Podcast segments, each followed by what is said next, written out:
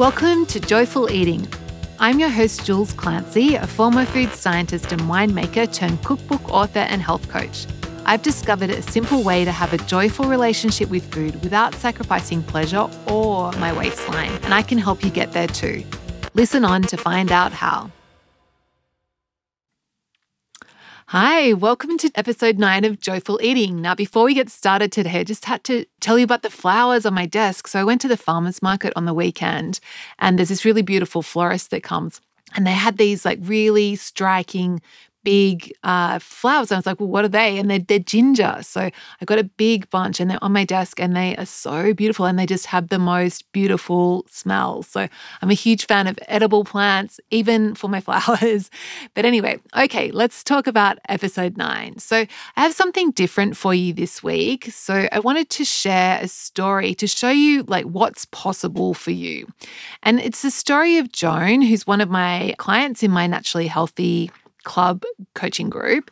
And I wanted to share Joan's story about how she really completely has transformed her relationship with food and also happened to lose 20 pounds in the process. So I thought I'd just share with you in real time the journey of like some interactions that I had with Joan over time. So, going to start with an application letter. So, I opened up the, this coaching back in November last year, and this was Joan's letter that she wrote to me saying you know, why she wanted to join my group, the coaching group.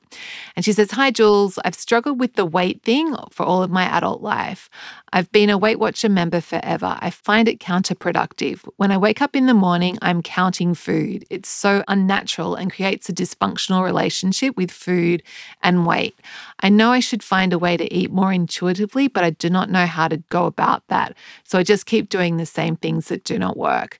I wake up each day with good intentions, and by the end of the day, I've wavered from my plan either because I'm hungry, anxious, bored, or just give up and then feel like I've failed. I'd like to be 15 pounds lighter, but more importantly, I'd like to be at peace with food.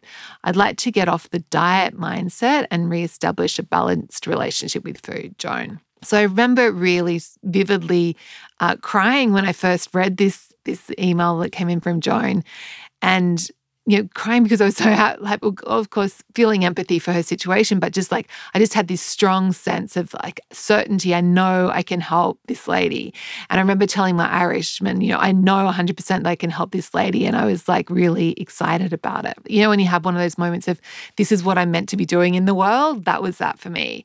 So of course, that was back in November, and then then three months later in January, Joan, um, just the bottom of a, a, post she was sharing in the group said, by the way, um, my new practice of daily weighing, and she's had in brackets, you know, it's just data. So I help people have a healthy relationship with the scale as well. So getting Joan to just see that as information.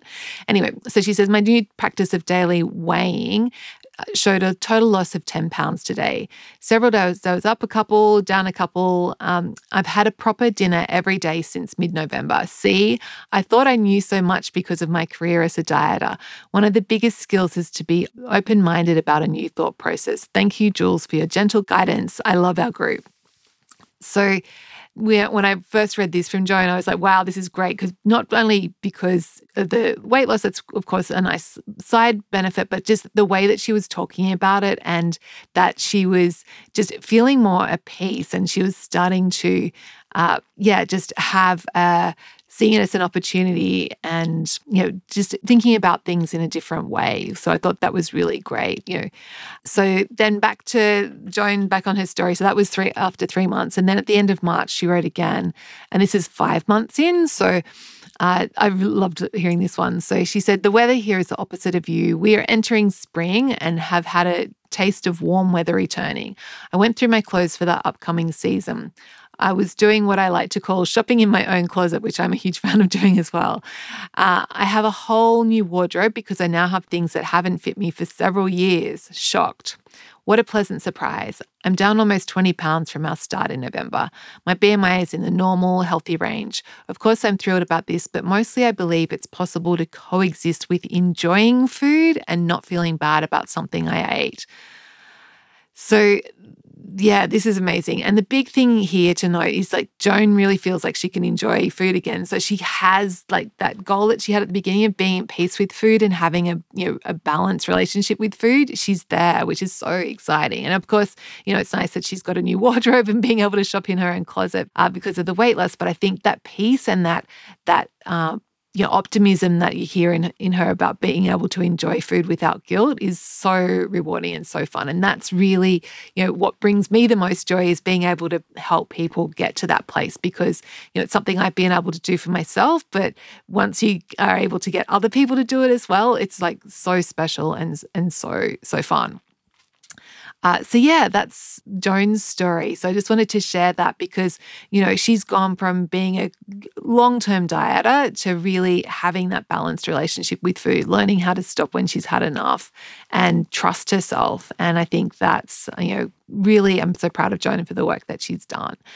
Uh, so our key takeaway today is really, you know, no matter how, I just want you to think about your situation and no matter how damaged your relationship with food is at the moment, I just want you to hear just that it is possible to not only heal that, but actually find joy and to get to a place where food can actually be a positive thing in your life and not this like negative, um, you know, angst, you know, causing a lot of pain. Um, so yeah, I guess the other key takeaway is that you know I'm not a unicorn.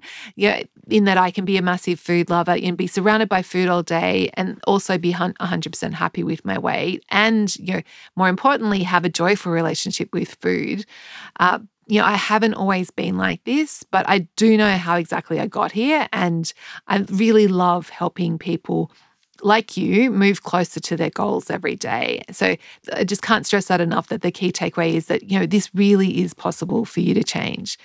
Um, so the next step is if you'd like if you want some help to become someone like me and Joan and find that peace and calm in your relationship with food, I would absolutely love to help you. So, for more details on how to apply for the Naturally Healthy Club, which is my, I mentioned before, my six month personalized uh, coaching group, just go to thestonesoup.com and click on the coaching tab, and you'll find the you'll find find all the details there. So you really, yeah, you can do this. And I will catch you next week. Before you go, this is the best part. So if you enjoyed Joyful Eating, subscribe to the podcast, and I'd love to send you a copy of my free cookbook called Six Ingredients 20 Minutes simple whole foods for joyful weeknight dinners. It's full of easy recipes so delicious they'll satisfy even the biggest food snob. Just Google Stone Soup and you'll find it.